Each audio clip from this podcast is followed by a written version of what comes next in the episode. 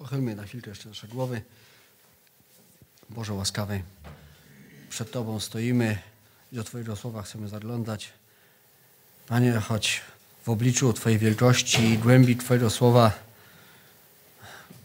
czujemy się czasami bezradni, zagubieni, ale Ty jesteś z nami, dlatego Ty nas prowadź i pomóż nam dzisiaj zobaczyć, co masz dla nas, co dla nas już przygotowałeś i czego od nas oczekujesz, nasz Boże. Amen. Kiedy w zeszłym tygodniu brat Sławek miał usługę i mówił o jednej z dwóch nieuniknionych rzeczy w naszym życiu, to wiecie, wpadłem w panikę i przerażenie. Ponieważ temat, którym chciałbym dzisiaj się z wami podzielić, gdzieś tam w mojej głowie i sercu, mam nadzieję, e, już od dawna się budował. I tytuł dzisiejszej usługi, który jest podany też w internecie, to jest między, ży- między śmiercią a życiem. I właśnie yy, podając teraz ten ty- tytuł, właściwie byłem bliski od popełnienia błędu, ponieważ z reguły mówi się o tym, co jest między życią, życiem a śmiercią. Prawda, że jak ludzie umierają, to coś tam się dzieje, to prawda, naukowcy to badają. Nie, nie, to mnie nie interesuje. Ale chciałbym mówić o tym, co się dzieje między śmiercią a życiem. Był kiedyś taki film albo sztuka w teatrze telewizji e, polskim. Tytuł był Umarłem, aby żyć. I kiedy e, zastanawiałem się nad tym wszystkim, e, czym dzisiaj będę chciał się z wami dzielić, to, to właśnie przypomniałem sobie tamten tytuł i zdaję sobie sprawę, że, że właściwie każdy z nas musi przez to przejść. Każdy z nas musi umrzeć, żeby naprawdę żyć.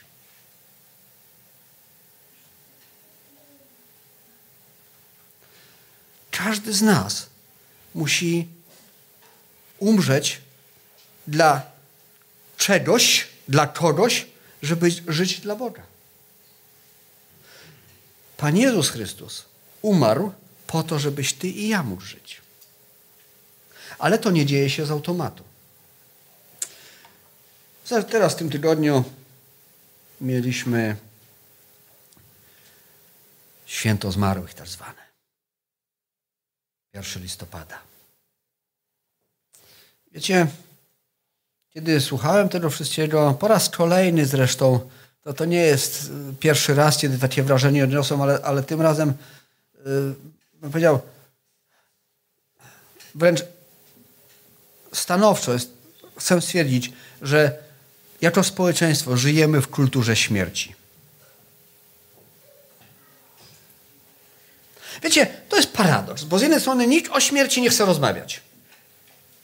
Naukowcy nieraz robią takie badania, przeprowadzają jakieś tam ankiety, badania i yy, słyszałem o takiej, że yy, uczestnicy badania byli podpięci pod jakąś tam aparaturę, która badała poziom ich stresu. I prowadzący badania wymieniał różne tematy, różne słowa tam podawał. I kiedy padło słowo śmierć, to wiecie, poziom stresu. Pff. Ale my kochamy śmierć. Ile pracy zostało włożone w przygotowanie, czyszczenie grobów.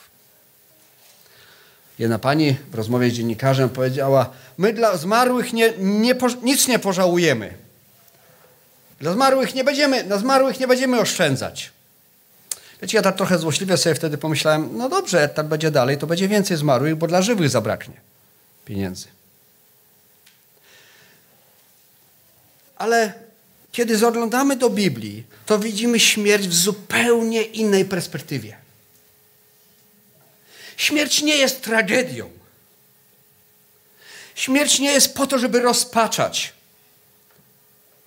ale po to, żeby naprawdę zacząć żyć. Śpiewaliśmy te pieśni, które, znaczy te pieśni, które już śpiewaliśmy, tam wszędzie był ten wątek, że Pan Jezus umarł, miało miejsce wydarzenie na krzyżu i z tego coś wynika. To nie jest koniec. Chciałbym przytoczyć dosłownie jedną linijkę z pieśni numer 748. Mój żyje Pan, choć za mnie poniósł zgon. Kiedy, jako bym powiedział, ludzie z krwi i kości, kiedy ktoś, kto nie jest kierowany Duchem Świętym i nie ma społeczności, tej prawdziwej społeczności z Bogiem, czyta Biblię, to ja rozumiem, jestem w stanie to pojąć, że dla niego Biblia jest jednym wielkim absurdem.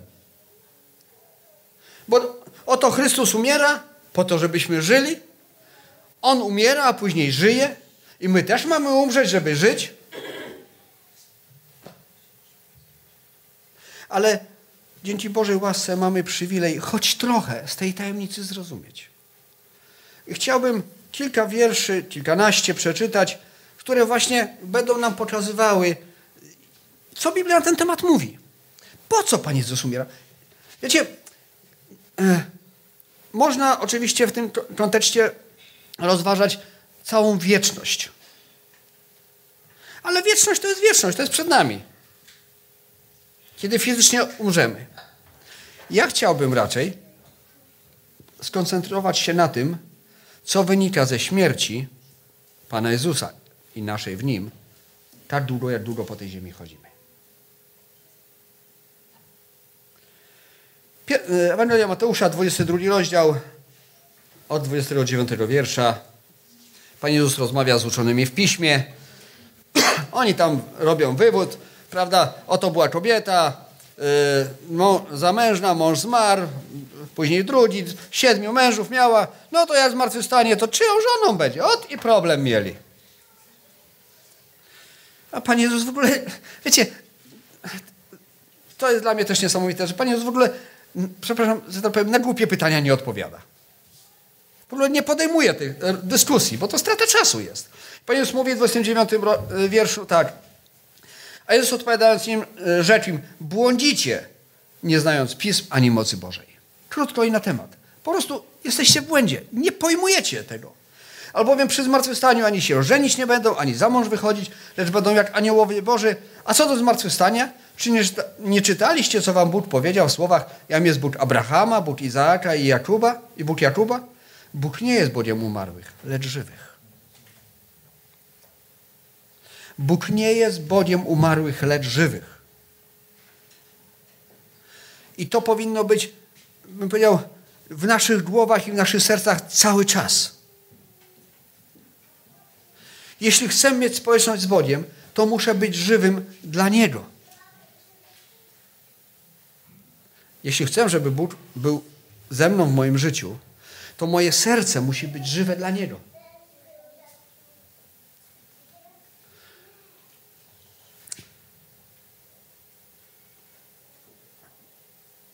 Znamy tą historię opętanego, który, którego łańcuchami nie można było spętać. Gdzie mieszkał? W grobach. Tam jest miejsce ludzi fizycznie, dla ludzi fizycznie i duchowo umarłych. Ale kiedy Pan Jezus go uwolnił, to zmienił miejsce zamieszkania. Groby nie są dla nas. Dla nas jest życie, posłuchajcie. To jest niesamowite. List do Hebrajczyków, tylko jeden króciutki wiersz, e, dziewiąty rozdział, 27. A jak postanowiono jest ludziom raz umrzeć, a potem sąd. Posłuchajcie, raz umrzeć Znacie to powiedzenie? Może słyszeliście, może nie. Co tam życie człowieka? Człowiek umrze, przyjdzie grabasz łopatą po klepie i po wszystkim. Nie! Absolutnie nie. Bo raz umrzeć, a potem co? Potem coś jeszcze jest. Potem jest sąd. Dlatego jeśli fizycznie umrzemy, a umrzemy, chyba że Pan Jezus przyjdzie i nas zabierze wcześniej, to ta śmierć nie jest końcem wszystkiego. Ziemią przysypią i temat zamknięty. Nie. Później trzeba się będzie z tego życia rozliczyć. I teraz Ewangelia Jana, 12 e, rozdział, od 24 wiersza. Zaprawdę powiadam wam, jeśli ziarnko, gorczyczne, ziarnko pszeniczne, przepraszam, które wpadło do ziemi, nie obumrze, pojedynczym ziarnem zostaje. Jeśli obumrze, obfity owoc wydaje. Kto miłuje życie swoje, utraci je. Kto nienawidzi życia swojego na tym świecie, zachowa je ku, żywotowi wiecznemu. Jeśli to chce mi służyć, niech idzie za mną, a, a gdzie ja jestem, tam i sługa mój będzie. Jeśli to mnie służy, yy, uczci do ojciec mój. I tutaj w dwóch płaszczyznach, myślę, można by na ten wiersz króciutko popatrzeć. Pierwsza jest taka, że Pan Jezus umarł po to, żeby, bym powiedział, ten obfity owoc wydać. Bo tu czytaliśmy, jeśli ziarno nie obumrze, to pojedynczym ziarnem zostaje, ale jak obumrze, to cały tło z niego wyrasta. W pewnym sensie śmierć Pana Jezusa, tak, tak, tak to wyglądało. Pan Jezus umarł po to, żeby przynieść obfity plon, obfity owoc. Ale z drugiej strony, każdy z nas w naszym życiu, tak jak mówi dalej Pan Jezus, jak to chce swoje życie zachować, jak się będziemy kurczowo trzymać, moje, mi się należy, prawda, ja mam prawa, no to, no to swoje prawa będziesz miał. Czasami się też zdarza, taki może skrajny przypadek, e, na drodze czasami się też zdarza, że ktoś ma pierwszeństwo przejazdu. Prawda? Jest na drodze z pierwszeństwem. I uparcie tego prawa egzekwuje. Czasami lepiej zrezygnować z pierwszeństwa i przeżyć. Czasami lepiej zrezygnować. Przed Bogiem należy zrezygnować. W pewnym sensie mamy umrzeć. Nasze, ma, nasze prawa, nasze przywileje zostawić.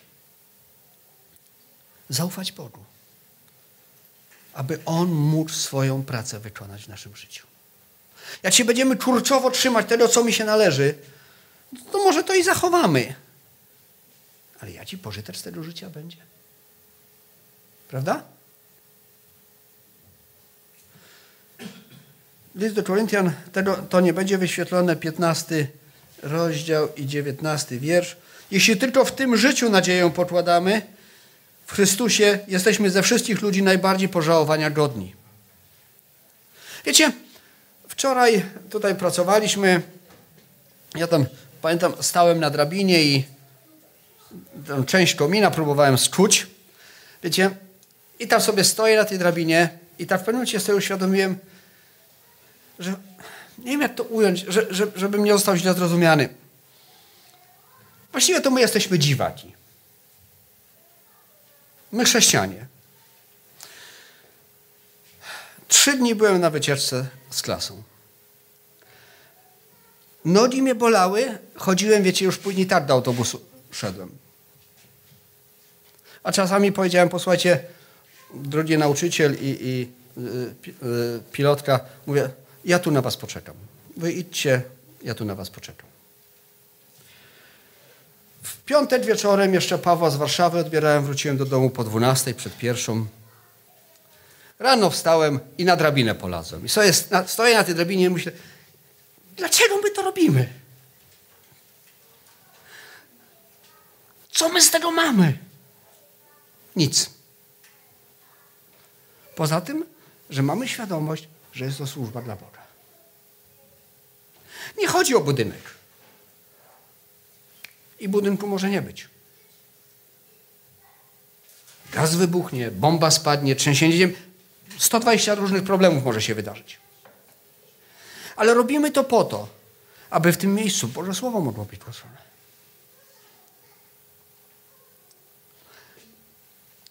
Jak Paweł mówi, trudzimy się w znoju, ale mając perspektywę wieczności. Nie chodzi o to, że budynek ma na wieki stać, bo nie będzie. Ale dzieło i służba sprawowana mają być na wieki przed Bogiem. I dlatego tacy dziwaci z nas. O ile wygodnie w sobotę byłoby po prostu się wyspać. A już o niedzieli to nie wspomnę. Dlaczego tu jesteśmy dzisiaj?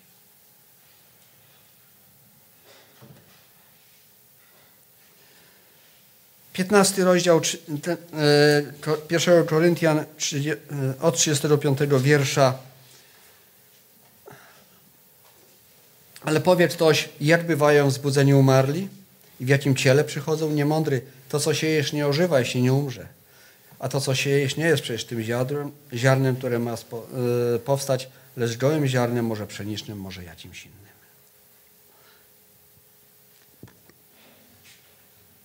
nie możemy trzymać się kurczowo i nie możemy trzymać tego, naszych, nie wiem jak to nawet nazwać, praw, przywilejów, jeśli chcemy, aby nasza służba przed Bogiem miała jakiekolwiek znaczenie. A zakładam, że chcemy, aby nasze życie i nasza służba przed Bogiem miały znaczenie, miały wartość, aby były miłe Bogu.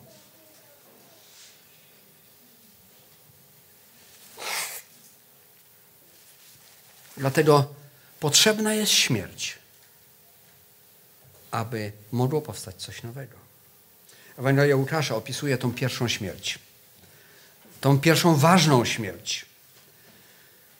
I najważniejszą. Ewangelia Łukasza, 24 rozdział, pierwsze siedem wierszy czytamy tak. A pierwszego dnia tygodnia, wczesnym rankiem, przyszły do grobu niosąc wonności, które przygotowały i zastały kamień odwalony od grobowca. Wszedłszy do środka nie znalazły ciała Pana Jezusa. Gdy były z tego powodu zakłopotane, stało się, że oto dwaj mężowie przystąpili do nich w lśniących szatach. A gdy się zatworzyły i schyliły twarze ku ziemi, oni rzekli, dlaczego szukacie żyjącego wśród umarłych? Nie ma go tu, ale powstał z martwych. Wspomnijcie, jak mówił wam, będąc jeszcze w Galilei, że Syn Człowieczy musi być oddany w ręce grzesznych ludzi i musi być ukrzyżowany, a dnia trzeciego powstać. I ta śmierć, to wydarzenie, bym powiedział, zmienia wszystko. Bo w oparciu o tą śmierć, w oparciu o to wydarzenie, które tu było opisane, my dzisiaj y, możemy powiedzieć, że żyjemy. Gdyby Pan Jezus nie umarł, nie mielibyśmy w ogóle fundamentu. Nie mielibyśmy przykładu, pierwowzoru. Nie chodzi o to, że mamy fizycznie powstać martwych. Pewnego dnia powstaniemy. Ale, ale to nie chodzi o to, żeby yy, dokonywać, nie wiem jak to na, nawet powiedzieć, próbować modlić się, żeby ktoś, to, kogo kładziemy do grobu, żeby nagle się obudził. To, to, to nie o to chodzi.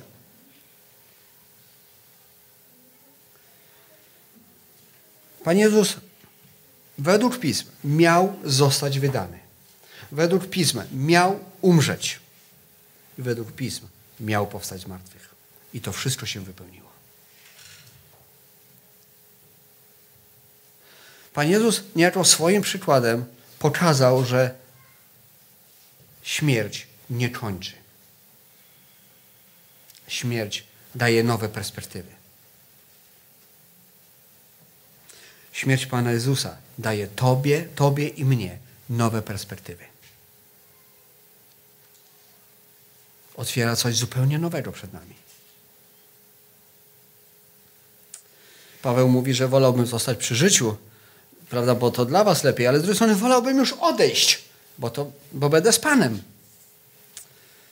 Ja na razie nie mówię o tym, że śmierć jest do, najlepszym rozwiązaniem i mamy wszyscy popełnić samobójstwo. Absolutnie nic z tych rzeczy, żeby mnie, to człowiek w ten sposób nie zrozumiał. Ale śmierć Pana Jezusa i nasza śmierć w naszym życiu tym duchowym dla naszych grzechów, o której za chwilę będziemy więcej jeszcze czytać, daje nam perspektywę. W objawieniu Jana czytamy taką ciekawą myśl, e, pierwszy rozdział e, i piąty wiersz, o tym, że e, Jezus Chrystus, który jest świadkiem wiernym, jest pierworodnym z umarłych. W ogóle to pojęcie jest dla nas ludzi niepojęte. Jak może być pierworodny z umarłych? No jak umarły, to umarły, jak pierworodny, to pierworodny. Ale on jest tym pierwszym, który powstał z martwych. I my w nim powstajemy z martwych. Za tydzień będziemy mieli uroczystość chrztu. I też to miałem, że tak powiem, gdzieś tam w perspektywie i o tym myślałem właśnie, że z jednej strony jest ta kultura śmierci w Polsce, z drugiej strony mamy chrzest, który jest świętowaniem nowego życia. Ale wiecie, nie nowego życia na Wielkanoc w postaci zajączka czy, czy tam, czy tam yy, jakiegoś kurczaczka, tylko prawdziwego nowego życia w Bogu.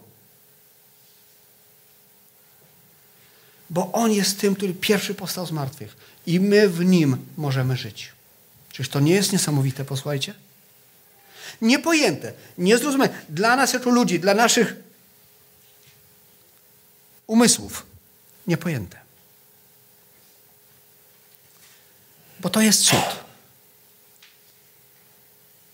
A cudu naukowo i matematycznie niekoniecznie da się wytłumaczyć, a raczej nie da się, bo nie byłby to cud.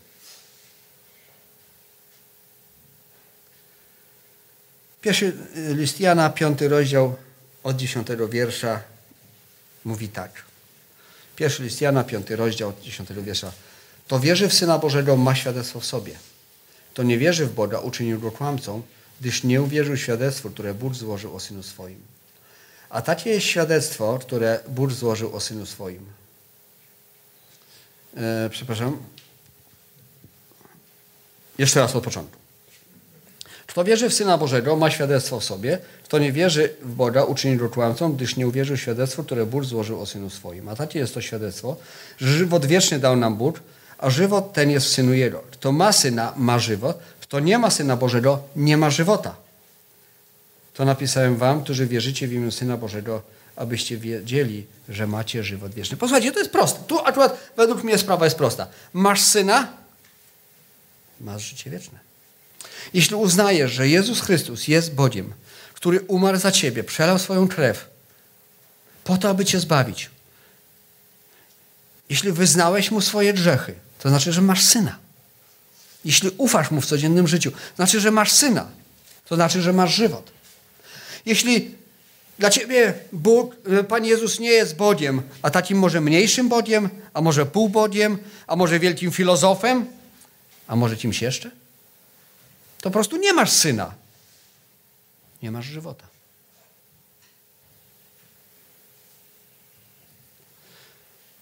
Wiecie, co jest też dla mnie ciekawe? Niedawno na to zwróciłem uwagę, że taka myśl jest wyrażona tylko i wyłącznie w odniesieniu do Pana Jezusa, nie do Ducha Świętego. Nie jest nic napisane, kto ma Ducha, ma życie. Nie, kto ma Syna, ma życie. Duch Święty jest wynikiem tego w naszym życiu. Duch Święty, który działa w naszym życiu, działa w wyniku tego, że mamy Syna. Masz Syna? Chwała Bogu. Jesteś pojednany z Bogiem? Krew Pana Jezusa obmyła Twoje grzechy? Masz życie. Chwała Bogu. Jeśli nie, to warto to szybko zmienić. Bo po prostu nie masz żywota, nie masz życia. Pierwszy list do Koryntian, jeszcze szósty rozdział i wiersz czternasty, tylko nie wiem, czy on będzie wyświetlony, nie pamiętam już teraz. A Bóg i Pana wstrzesił i nas wstrzesi przez moc swoją. Jeśli, jeśli Pan Jezus został wstrzeszony i my Mu ufamy, to, to duchowe przede wszystkim wstrzeszenie jest dla nas. Bo w liście do Rzymian później, w siódmym rozdziale i czwartym, od czwartego wiersza czytamy tak. Przeto bracia moi i wy umarliście dla zakonu przez ciało Chrystusowe, by należeć do innego, do tego, który został wzbudzony z martwych, abyście owoc wydawali dla Boga. Na chwilę jeszcze się tu zatrzymajmy. Jeśli Bóg Pana wstrzesił, to i nas wstrzesi przez moc swoją, przed chwilą czytaliśmy. A tutaj wy umarliście dla zakonu, przez ciało Chrystusowe, ale po co? Aby należeć do innego, abyście zostali wstrzeszeni i żyli. Umarliście dla zakonu. Po to, aby żyć.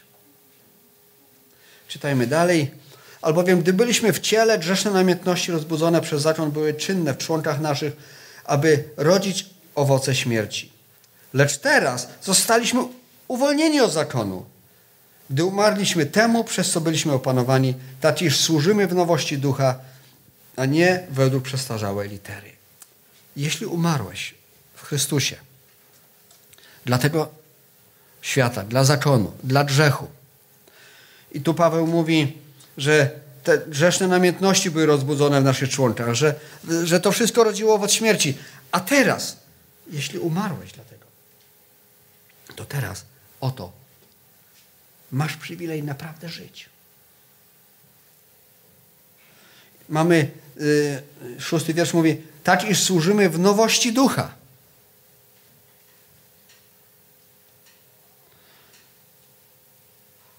Z jednej strony jest to nasze, jak my to mówimy takim trochę chrześcijańskim slangiem, stare życie.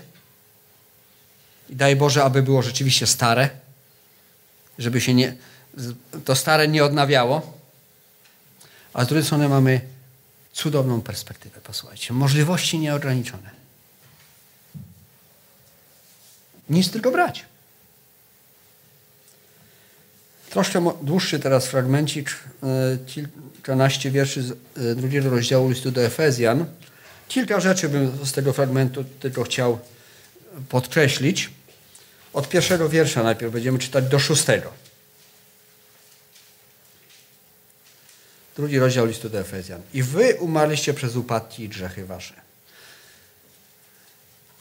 Na chwilkę tu znowu się zatrzymajmy, żeby, żeby może później już nie wracać. Nasze grzechy i nasze upadki tak właściwie już spowodowały śmierć.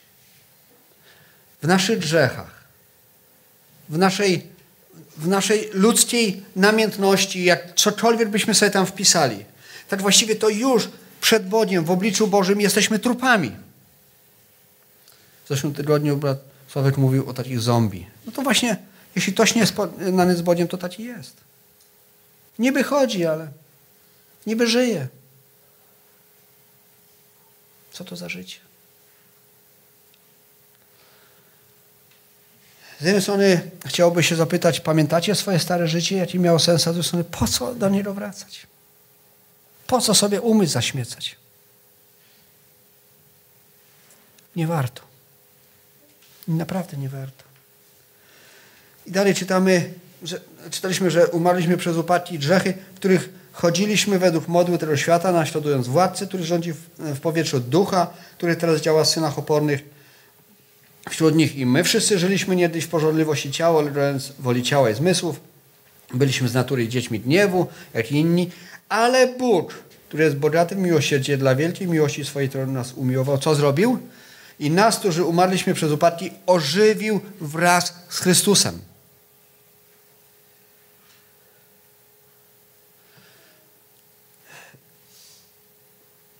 Łaską zbawieni jesteście. I wraz z Nim wzbudził, i wraz z Nim posadził w uczęciach niebieskich w Chrystusie.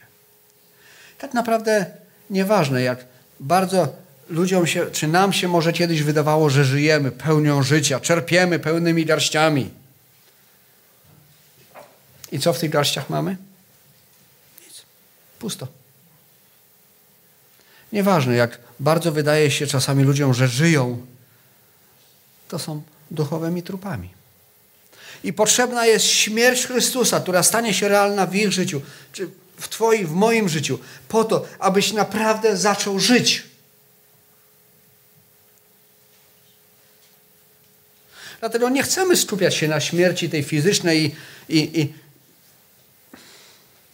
nie żałować na umarłych.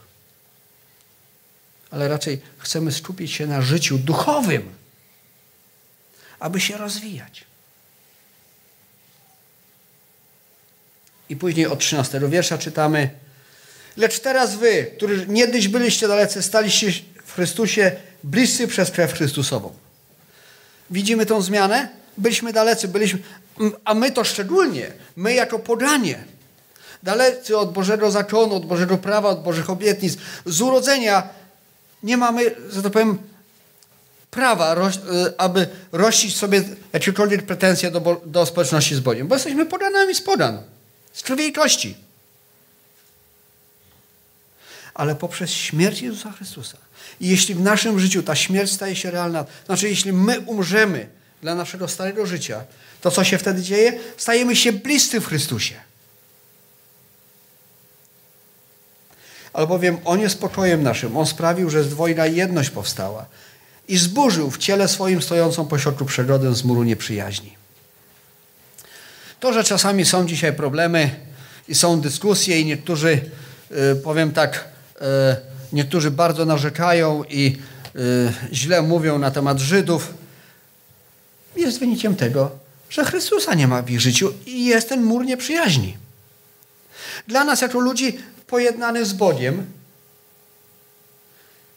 mamy nadzieję, że nie mamy problemu, aby usiąść przy jednym stole czy w jednej ławce wielbić Boga z Żydem z Arabem, nie wiem z kim jeszcze, jeśli tylko też jest pojednany z Bogiem. Nawet w tym społecznym, socjalnym wymiarze te mury znikają. Ale przede wszystkim znika mur, który oddziela nas od Boga. I to jest ten najważniejszy i najdorszy mur w naszym życiu.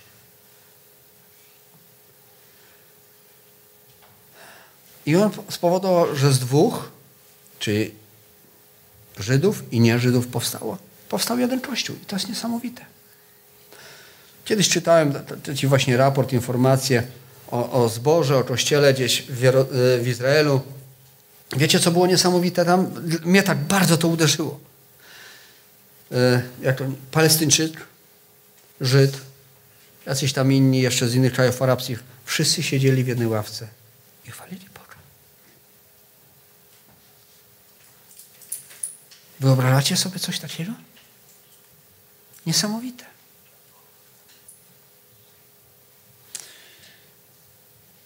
Miałem też raz czy dwa w życiu przyjemność siedzieć w jednej ławce, jak to się nazywa? Chciałem powiedzieć Afroamerykans, ale to nie byli Afroamerykanie, to byli Afrobrytyjczycy. Wiecie, było to dla mnie przeżycie. Tu Polak porządny, prawda, wychowany. To było dla mnie przeżycie. Bardzo miłe i radosne że nic nas nie dzieli.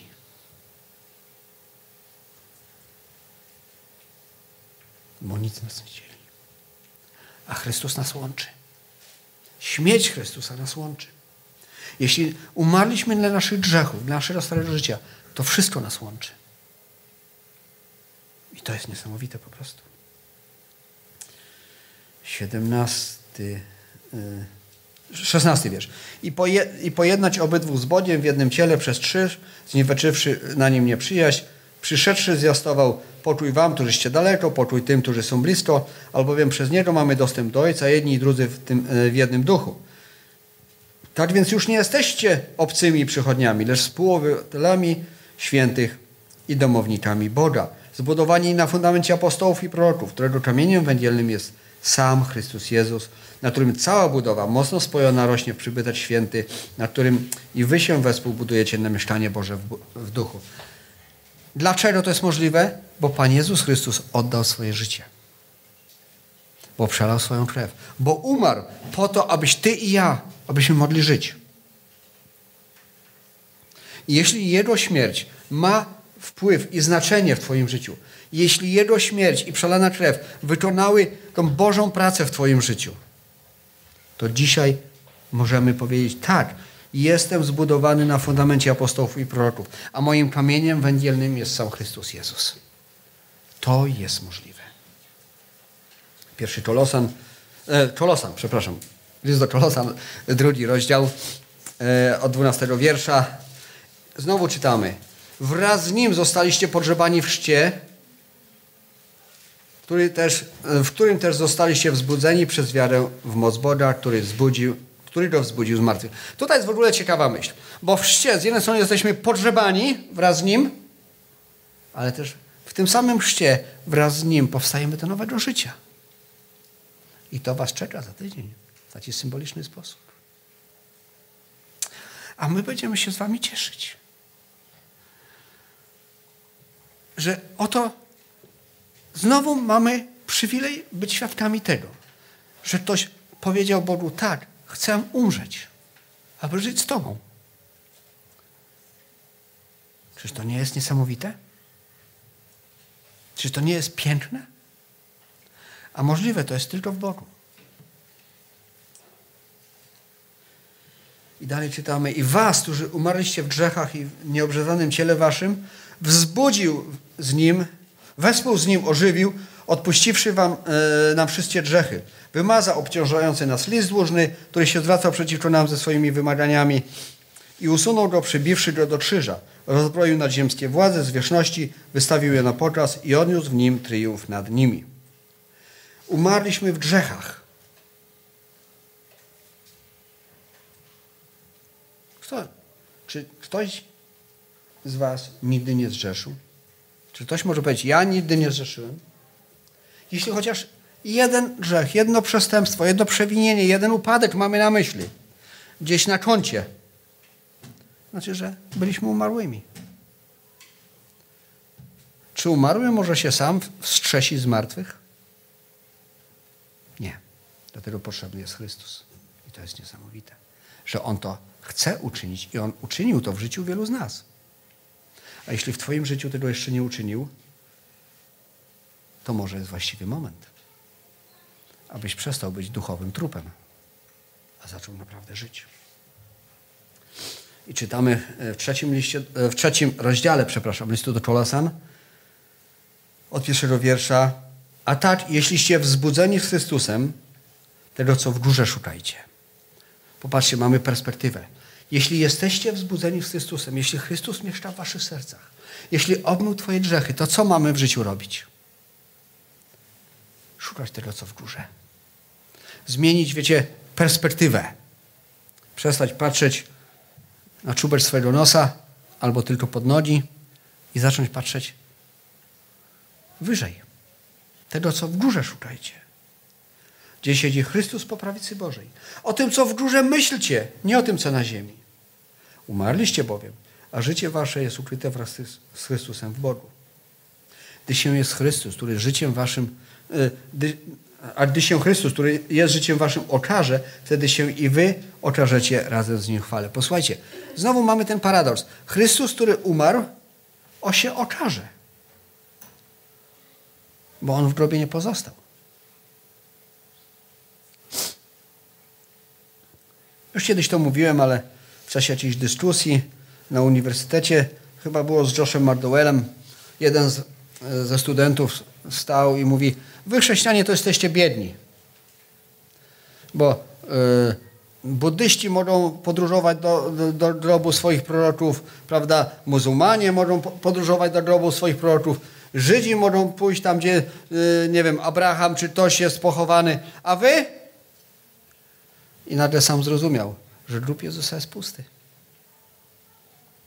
My nie musimy nigdzie podróżować, bo Chrystus jest w nas, bo On żyje, bo On nie został w grobie, On nie wisi na krzyżu, On nie jest małym dzieciątkiem, ale żyje, jest królem, jest zwycięzcą i to jest niesamowite. Piąty wiersz. Co z tego ma wynikać? Umartwiajcie tedy to, co w waszych członkach jest ziemskiego. Przeteczeństwo, nieczystość, namiętność, złą pożądliwość, chciwość, która jest bałwochwalstwem, z powodu których przychodzi gniew Boży.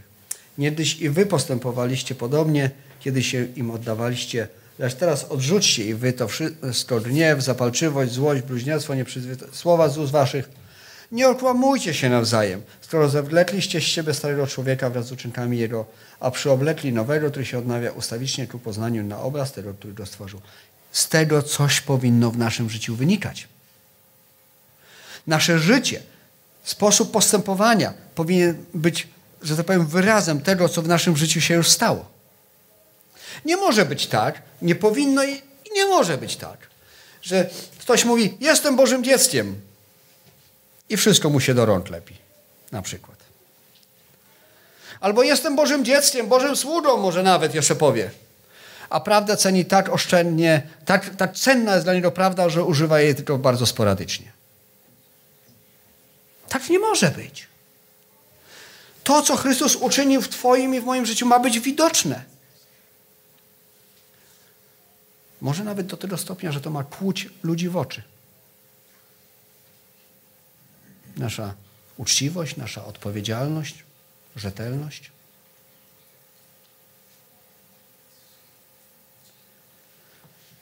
Śmierć Chrystusa i moja śmierć dla tego świata, a zmartwychwstanie w nim nie może pozostać niezauważone. Po prostu nie może. W liście do, do Galacjan Paweł pisze tak w drugim rozdziale od 19 wiersza. 19-20 wiersz. Albowiem ja przez zakon umarłem zakonowi, abym żył Bogu. Z Chrystusem jestem ukrzyżowany, żyję więc już nie ja, ale żyje we mnie Chrystus. Obecne życie moje w ciele jest życiem w wierze Syna Bożego, który mnie umiłował i wydał samego siebie za mnie. I teraz chwilkę pomyślmy. Paweł mówi, że jestem ukrzyżowany z Chrystusem, abym żył Bogu. Prawda? I co mówi? Żyję więc już nie ja, ale żyje we mnie Chrystus.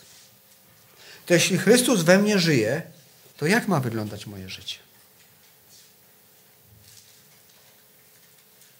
Czy mamy w ogóle wybór jeszcze? Czy, może, czy jest tu pole do manewru? Nie widzę. Jeśli mówię, że czy twierdzę, że jestem Bożym dzieckiem, że z Chrystusem jestem ukrzyżowany, że, że umarłem zakonowi, abym żył Bogu, no to moje życie ma być takie, jakie było życie Chrystusa. Świadectwem mamy być. To ma być po prostu zupełnie inne życie, nowe życie. Nieodnowione. Wiecie, takie tu troszkę pomalować, tu troszkę pomalować, tutaj coś przychlapać. No czasami tak, tak w życiu jest. Ale nie powinno tak być. Stopniowo, ale konsekwentnie, z Bożą pomocą, to ma się stawać nowe życie.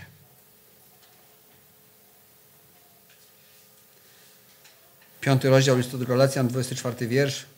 A ci, którzy należą do Chrystusa, ukrzyżowali ciało swoje wraz z namiętnościami i rządzami.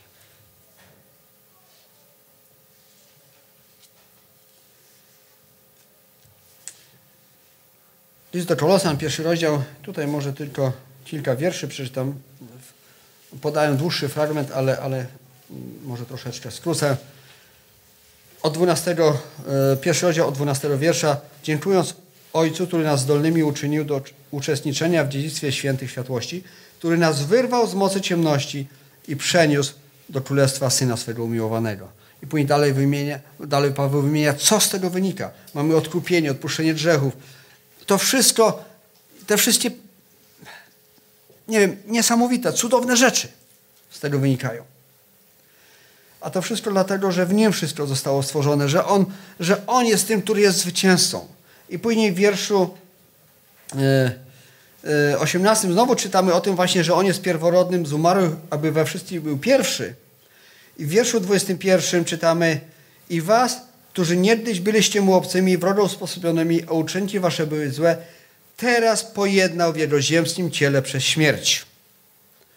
On nas pojednał przez swoją śmierć. Nie ja się pojednałem. To nie jest tak, że, że ja się pojednałem z Bogiem. Co ja mogę? To Bóg, to Chrystus w swojej śmierci pojednał mnie z Bogiem. Tak jak Bóg zawierał przymierze z Abrahamem i tak, tak to zawieranie przymierza wyglądało, że Abraham zasnął, a Bóg za niego wszystko zrobił. Dokładnie tak samo z nami jest. Bóg za nas wszystko uczynił. A naszym przywilejem jest tylko powiedzieć, Panie, dziękuję Ci i przyjmuję. Chcę skorzystać z tego, co, co dla mnie masz co już dla mnie uczyniłeś. Bo Ty za mnie umarłeś i Ty żyjesz. I ja chcę umrzeć. W tym duchowym wymiarze. Umrzeć dla, dla moich grzechów, dla mojego starego życia. Chcę żyć dla Ciebie. Żeby między tą śmiercią dla naszej grzeszności, a życiem, prawda? Żeby, a może inaczej powiem, żeby w tej, poprzez tą śmierć naprawdę nastąpiło życie, takie prawdziwe, takie stuprocentowe. Życie, które tylko w Tobie jest możliwe, Boże. Drugi do Koryntian, piąty rozdział i pierwszy wiersz. Pomału już do końca się będziemy zbliżać. Co z tego wszystkiego nam wynika?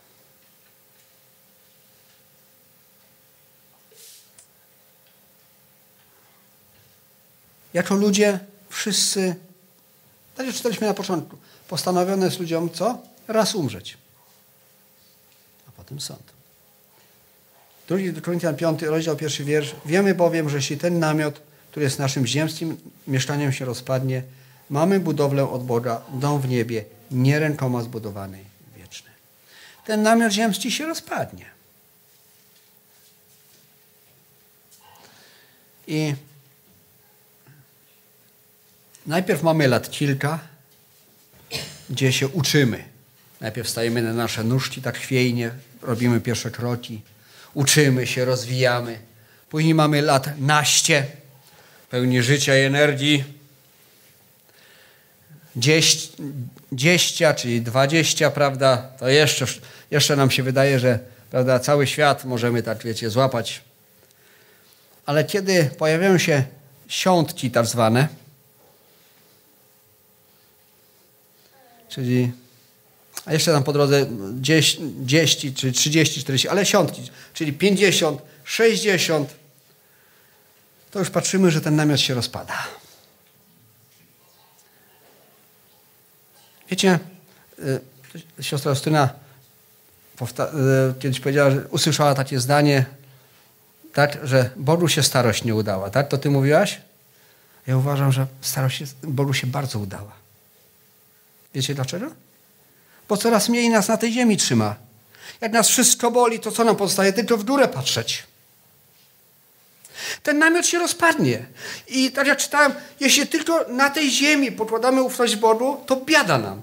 To naprawdę żal czasu zmarnowanego. Bo ten namiot się rozpadnie. Przyjdzie czas, że coraz przychodzi czas. Coraz trudniej z łóżka czasami się podnieść. Trzy dni młodzież sobie biegała, a ja to wiecie, tak chodziłem już później, właśnie tak. I oni wspaniałomyślnie mi to wszystko wybaczyli. Ale takie jest prawo. Kiedyś po górach biegałem, nikt mnie nie mógł zatrzymać. No. Dlatego Pan Jezus umarł, żebyśmy my, umierając w Nim, mogli żyć wiecznie. Żeby ten ziemski namiot, który słabnie i się rozpada, nie był dla nas problemem. A żebyśmy mieli perspektywę tego, że kiedy tu na tej ziemi zakończymy naszą wędrówkę, to, to wiecie, ten przesmar społeczności z Bogiem, który mamy tu na tej ziemi jako ludzie wierzący, to, że możemy z Nim żyć, że możemy cieszyć się społecznością z Nim, że możemy cieszyć się społecznością z innymi wierzącymi, że doświadczamy tylu błogosławieństw, to będziemy mogli popatrzeć w przyszłość i powiedzieć, a teraz już mnie nic nie ogranicza.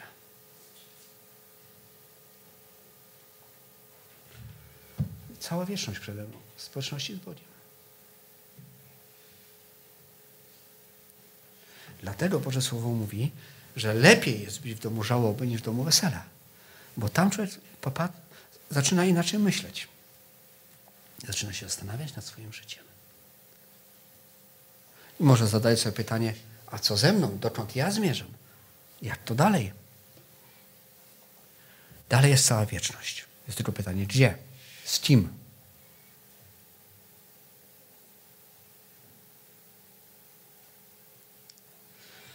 Jest taka sztuka napisana y, przez y, autorstwa Angielki albo Anglika, nie pamiętam szczerze mówiąc, nawet, y, Everyman, która opowiada o życiu człowieka. Jak miał pieniądze, miał kumpli, przyjaciół, tylu znajomych. Ale przyszedł posłaniec. Powiedział, posłuchaj, ja jestem śmierć, ja cię zabieram ze sobą. Nagle okazało się, że kumple go nie poznają, nie mają dla niego czasu. Najlepsi koledzy balowali razem. Został sam. Przychodzi taki moment, kiedy zostajemy sam na sam z Bogiem. I obyśmy tego momentu nie odkładali gdzieś, nie wiadomo na ile. Ale mamy tą perspektywę. E, Ewangelia Jana, trzeci rozdział i czternasty wiersz. Po co to wszystko? Jak Mojżesz wywyższył węża na pustyni, tak musi być wywyższony Syn Człowieczy. Aby każdy, to weń wierzy, nie zginął, ale miał żywot wieczny. Albowiem tak Bóg umiłował świat, że Syna swego jednorodzonego dał, aby każdy, to weń wierzy, nie zginął, ale miał żywot wieczny. Bo nie posłał Bóg Syna na świat, aby sądził świat, lecz aby świat był przez Niego zbawiony. Kto wierzy w Niego, nie będzie osądzony. Kto nie wierzy, już jest osądzony, dlatego że nie uwierzył w imię jednorodzonego Syna Bożego. Posłuchajcie, znowu jest ten paradoks. Bóg dał swojego jednorodzonego Syna. na śmierć. Straszną. Po co? Abyśmy my w nim żyli.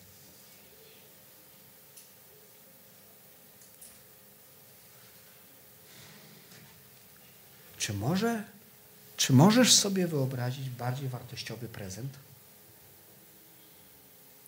Czy możesz sobie wyobrazić, że ktoś coś większego, coś bardziej mógłby zainwestować w ciebie?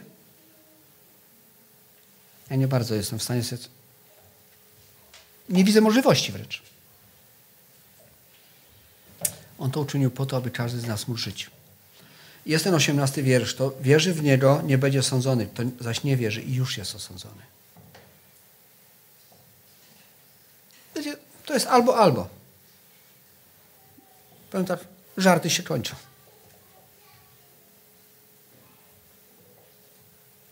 Jeszcze piąty rozdział Ewangelii Jana. Zaprawdę, zaprawdę powiadam wam, to słucha słowa mego i wierzy temu, który mnie posłał, ma żywot wieczny i nie stanie przed sądem, lecz przeszedł ze śmierci do żywota. Zaprawdę powiadam wam, zbliża się godzina, owszem już nadeszła, gdy umarli usłyszą syn, głos Syna Bożego i ci, co usłyszą, żyć będą.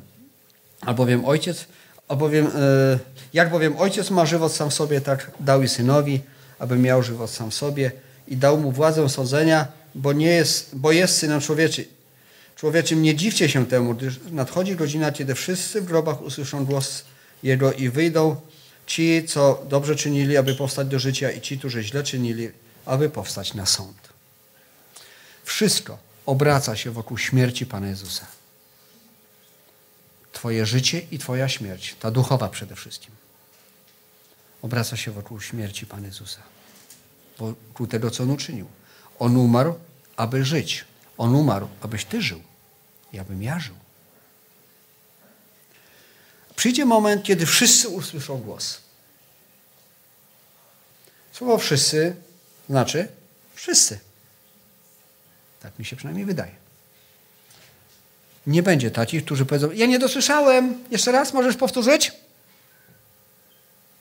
Czy będziesz chciał słuchać, czy nie będziesz chciał słuchać? Usłyszysz. I powstaniesz. Jak tutaj czytaliśmy ci, którzy dobrze czynili, którzy żyli z Bogiem, w społeczności z Bogiem, powstaną do życia. A ci, którzy Boże ofertę, Boży dar odrzucili, powstaną na sąd.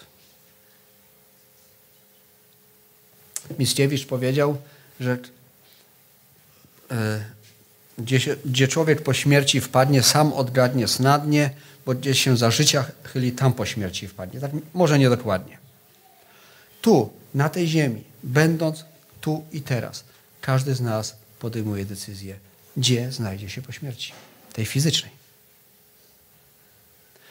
Pan Jezus daje ofertę. Posłuchaj, możesz żyć. Nawet jeśli fizycznie umrzesz, możesz żyć ze mną. Ale Pan Jezus nie zmusza. Niczego nie zmusza. I na koniec jeszcze jeden wiersz. E, bym powiedział, recepta, nie wiem jak to powiedzieć. Dobra, recepta na, bym powiedział, powolne, stopniowe, ale konsekwentne umieranie. Jan powiedział tak, on, czyli Pan Jezus musi wzrastać, ja stawać się mniejszym. Niech nam Bóg pomoże. W codziennym naszym życiu bym powiedział, umierać. Jeśli coś jeszcze jest nie tak, aby to mogło umrzeć, abyśmy mogli być wolni. Jeśli coś nas jeszcze gdzieś tam trzyma, że tak powiem, i ciąży, i przeszkadza w życiu, i oddala nas od Boga, abyśmy mogli stopniowo umierać, aby nasze ja mogło umierać, abyśmy mogli stawać się coraz mniejszymi, aby Bóg mógł być w naszym życiu coraz większy, aby Jego łaska, Jego miłosierdzie mogły być w naszym życiu widoczne. Niech nam Bóg w tym pomoże.